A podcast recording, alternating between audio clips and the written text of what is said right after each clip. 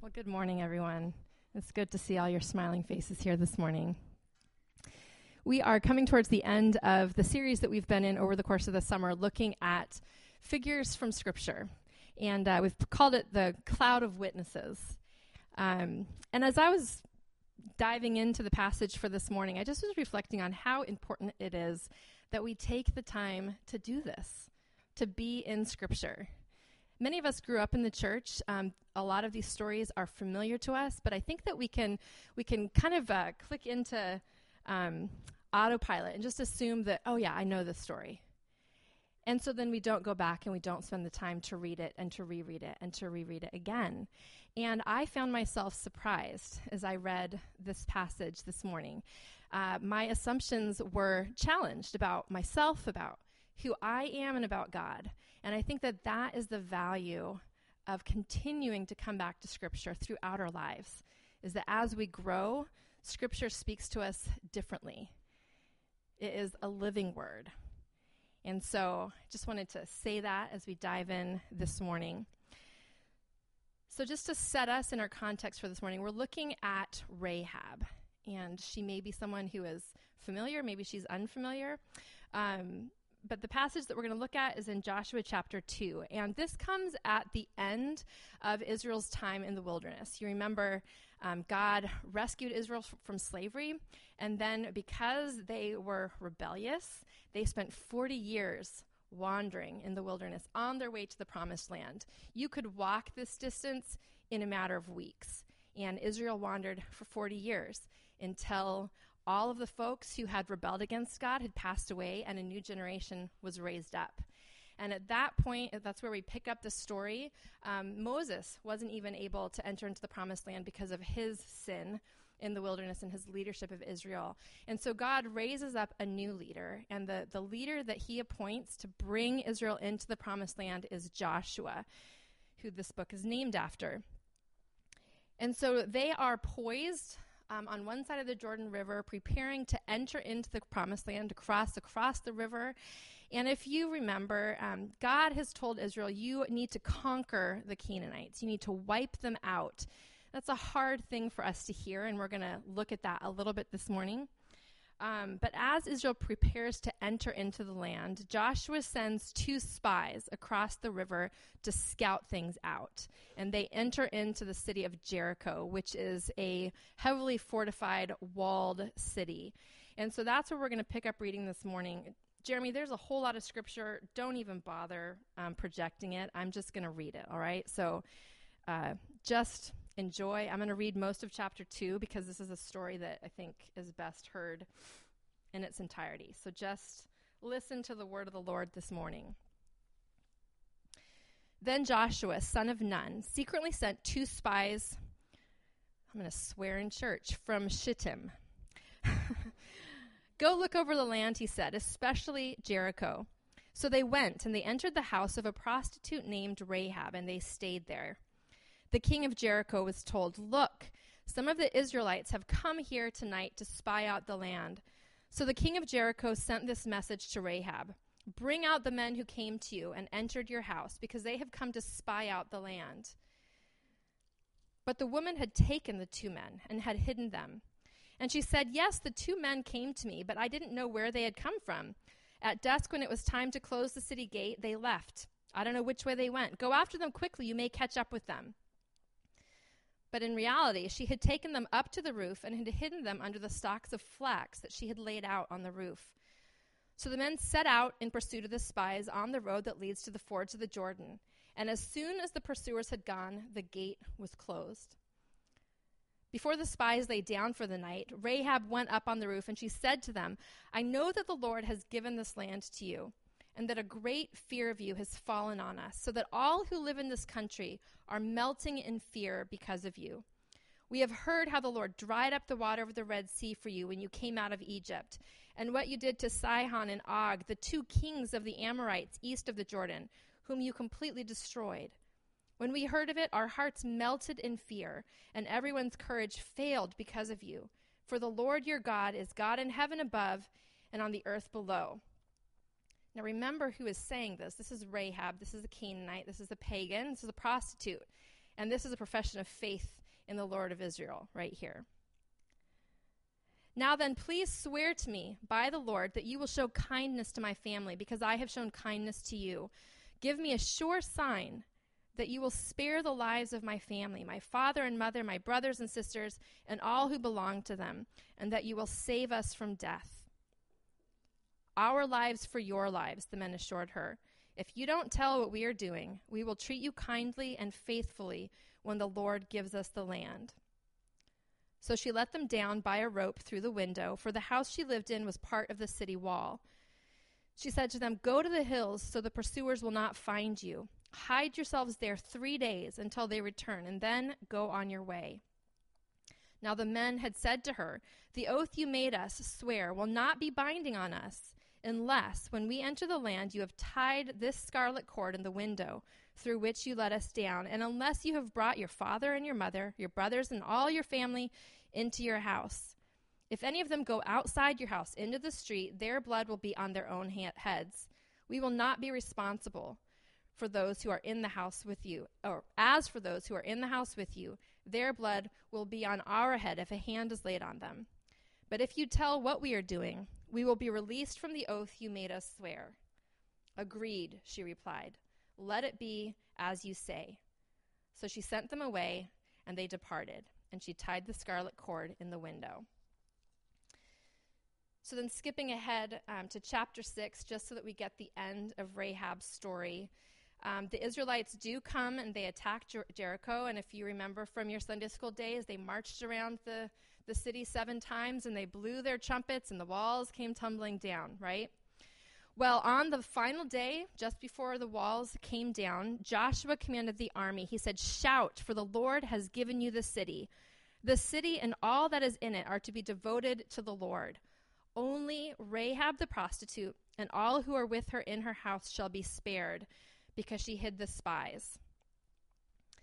So the young men who had done the spying went in and brought out Rahab, her father and mother, her brothers and sisters, and all who belonged to her. They brought out her entire family and put them in a place outside the camp. So Joshua spared Rahab the prostitute. Let me pray, and then we'll take some time to walk through this together. Lord, stories of prostitutes are not the things that we necessarily expect to hear when we come to church on Sunday morning. And yet, this is scripture. This is your word for us this morning. So, Lord, I ask that you would shake us up, that you would surprise us, that you would challenge some of our assumptions this morning, and that we would walk away from here with a clearer understanding of who we are, who you are, and that we would have increased reason to hope. In Jesus' name. Amen. Now, just a little bit of a note here. It, we know that Jericho is a walled city, and you can still today go and see the walls of Jericho. And often in those days, there would have been two walls, about 12 to 15 feet apart. And so Rahab's house most likely was built on top of these two walls. They would have put boards between the two walls and then actually built homes and structures around the outside of the city. And so if you can picture Rahab's home, she was right here on the edge of the city, probably with a window that looked out. Um, and so, if you think about it, for the spies, this was probably a, a, home that they could see even from outside of the city walls. They probably would have been aware of what was going on there. So, it was an easy place for them to get to, and it was an easy place for them to get away from. But it's also an, a safe place because of the work that God has been doing in Rahab's heart before they even come. And we see that there has clearly been work happening in Rahab's heart when we hear this profession of faith that she makes to the spies as they come in. Now, Rahab's story falls right in the midst of a portion of scripture that many of us probably avoid because it is uncomfortable for us. Because what we see in these Old Testament passages seems to us to be a God who we want to believe is loving and good, commanding genocide. And we can't reconcile these passages with our experience in our own lives, perhaps, with what we read of Jesus in the New Testament. And so it's easier to just kind of chuck this. Maybe we just kind of sever off the entire Old Testament and say, we're going to focus on Jesus, right? And yet, this is scripture and it is here for us. And I have a couple thoughts um, that will maybe help us to be present and to actually engage this passage. So, the first thing that kind of stood out to me as I was reflecting on this and this tendency in myself to just kind of want to bypass these hard to read passages is that God seems to consistently deal very harshly with sin at a systemic macro level throughout Scripture. Um, but He is always quick to extend grace and salvation to faithful individuals within the system. So he's quick to address sin on the systemic level, but he's quick to offer grace anytime there is an individual who shows faith.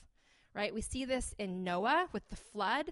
The whole world is flooded, but God sees a faithful family and he saves them.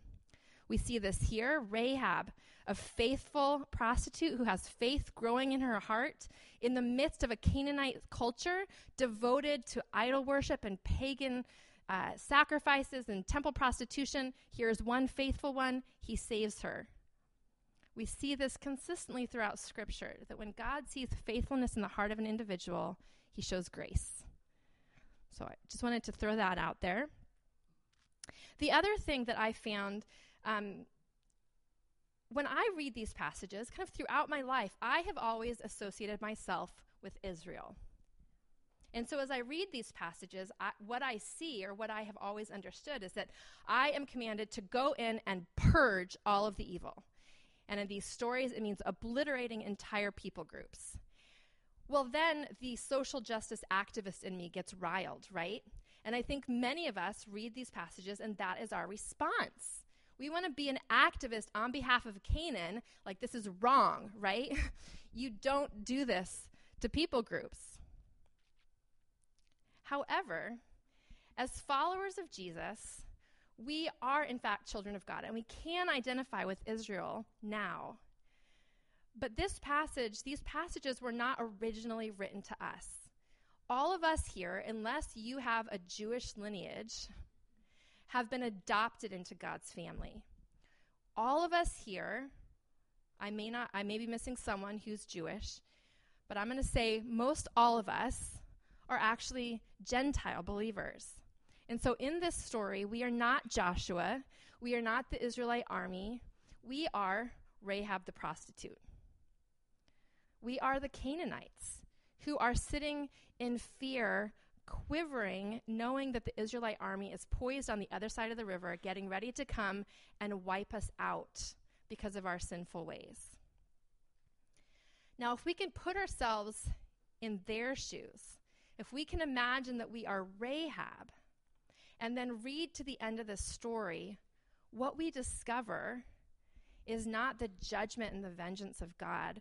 We discover grace. That God sees me, He sees us in the midst of the sinfulness around us. He sees the faith in our heart, and He sets us apart. He saves us. So hopefully things can change in the way that we engage Scripture if we find ourselves in the appropriate figures in the story. And I think, well, we won't get into that.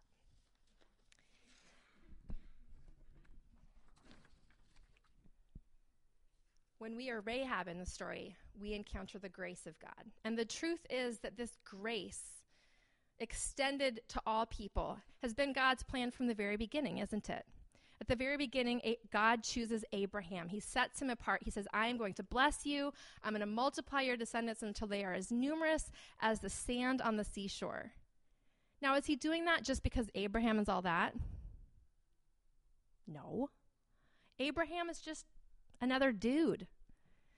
He does that because he sees faith in Abraham's heart. But he says, Abraham, I'm not doing this just for you. Through you, I'm going to bless all nations. God's intention from the very beginning in choosing a people was to work through that people to bless all nations. So far from being an exception, Rahab is an example of God's ultimate purpose to draw all peoples to himself. And in that, Rahab is a prologue to the salvation story that finds its conclusion in Jesus. We see grace extended here, and it points us ahead to the ultimate resolution when Christ dies on the cross and offers grace to anyone who will put their trust in him. Now, we could go all sorts of directions in looking at the remainder of this story, but I want to focus our attention on three things that this passage reveals to us about God and about his character. So, the first thing that we see in this story is that God loves us where we are. I asked Drew and the worship team to play Reckless Love um, before the sermon this morning because I feel like it articulates perfectly um, what this story shows. So, so, the overwhelming, never ending, reckless love of God. It chases me down, fights till I'm found, leaves the 99. I couldn't earn it. I don't deserve it. Still, you give yourself away. Now, I don't spend a lot of time surfing Christian blogs, and so I think I have missed a debate that has been ongoing about this song until recently. I recently joined a, a Facebook group for Christian Reformed pastors, and one of them posed a question Hey guys, what do you think? Hey guys, because most of them are guys. Um, what do you think about this song? And it generated, you know, 50 something comments, which of course I started reading because I like the song. and uh, there was a lot of mixed reviews about this song, and it centers around the use of reckless in describing God. A lot of folks just cannot get their minds around um, describing God with a term that for them is a kind of a, a, negative term. This idea of being reckless, right? If your parents call you reckless, it's not something that they are saying uh, with joy in their hearts, right? uh, you know, my, my Google search, you know, reckless is being without thinking or caring about the consequences of an action. It's having a lack of proper caution. And so, yes, typically for human beings, recklessness is not seen as a positive attribute. And that I think is completely accurate that God is described as a God who loves recklessly. If we are honest with who we are. So I first encountered this song. I'm sure I'd heard it before on the radio, but the time that it actually stuck in my brain, Mark and I um, in the spring went to the Refresh Conference, which is a conference for um, foster and adoptive parents, and this song was sung there. And in that context, my mind was full of our experience fostering.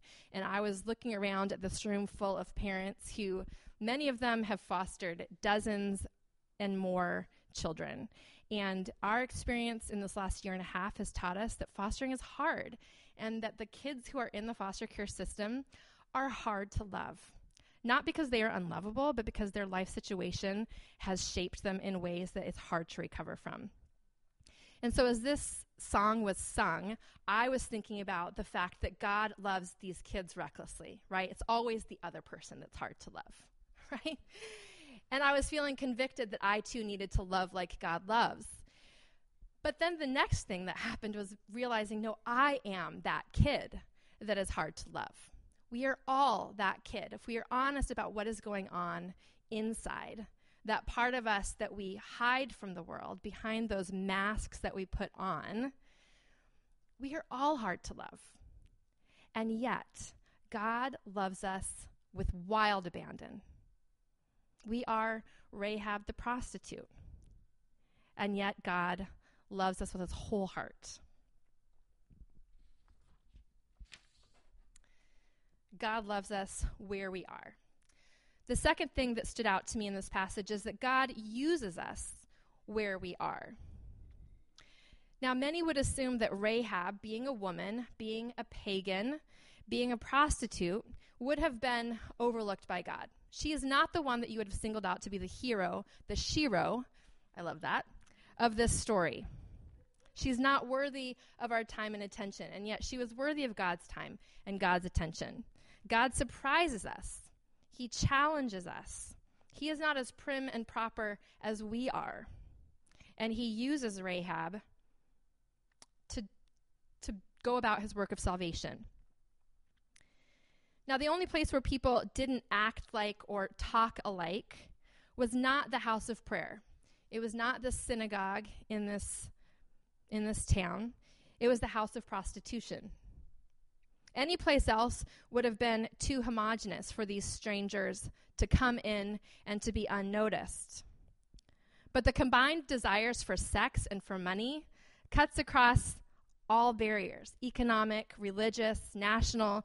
And so, because of who Rahab is, because of her unsavory profession, Rahab accepts these men, she allows them in, and she ultimately saves them.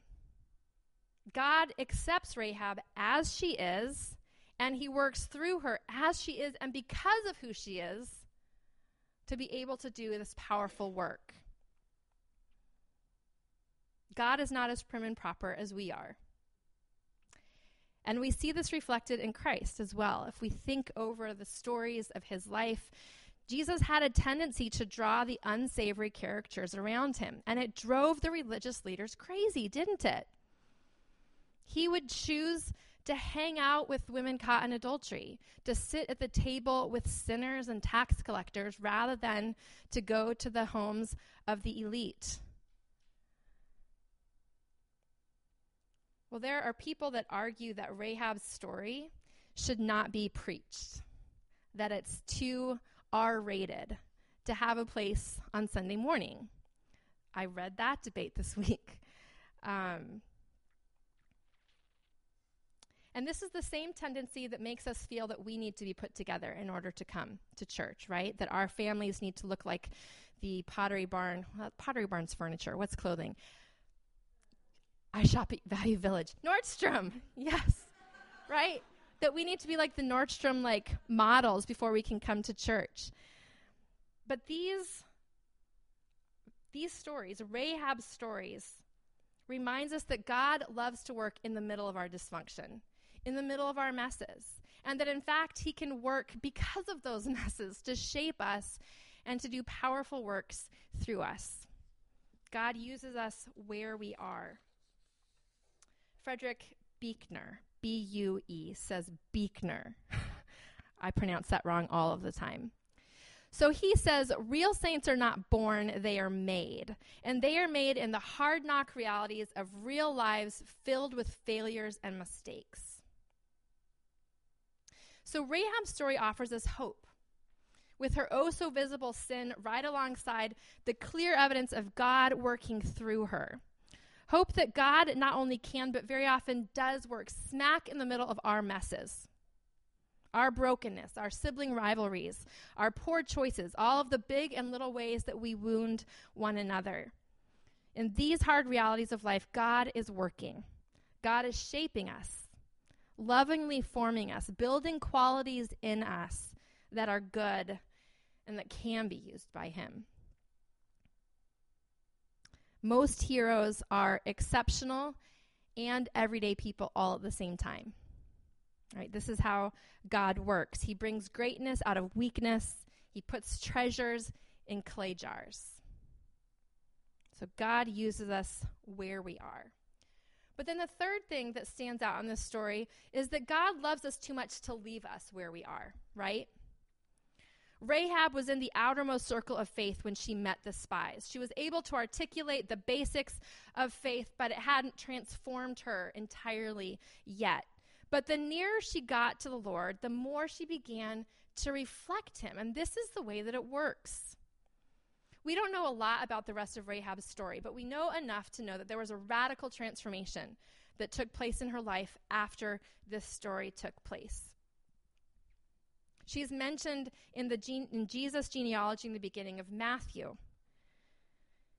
She is the great great grandmother of David. So we know that she married, she had a family, and then she is heralded in, in the New Testament as one of the examples of the faithful in Hebrews. And she's affirmed in the book of James for her good works. There's a transformation that happens in Rahab. God is able to use even the most unlikely of us, and in the process, He transforms us. He loves us too much to leave us where we are. So, Rahab is a paradigm of hope for us. Her story shows that our current failures do not have to define us, they don't have to limit our future. The old idols, the old corrupt ways of the past, they can be given up. What Rahab did in walking away from a corrupt way of life, walking away from the idols of Canaan, we too can do. Thanks to the transforming grace and power of Jesus at work in our lives. And Rahab reminds us that the God of the Old Testament is not a different God than the New Testament. God is then and always has been the God who leaves the 99 in order to go in search of the one.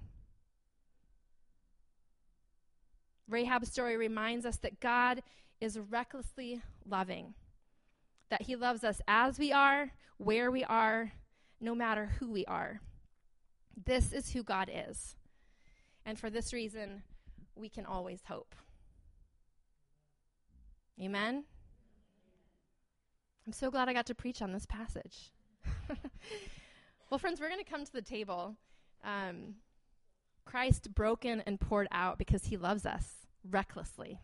So we're going to take a moment to to quiet our hearts, to um, to reflect on maybe what he's been churning up in you in the last few minutes, and then we'll come to the table. Let's pray.